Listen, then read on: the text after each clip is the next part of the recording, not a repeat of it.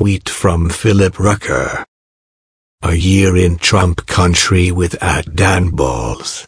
This is one of the most riveting narratives you'll find about the Midwesterners who got Donald Trump elected and hold the key to his future.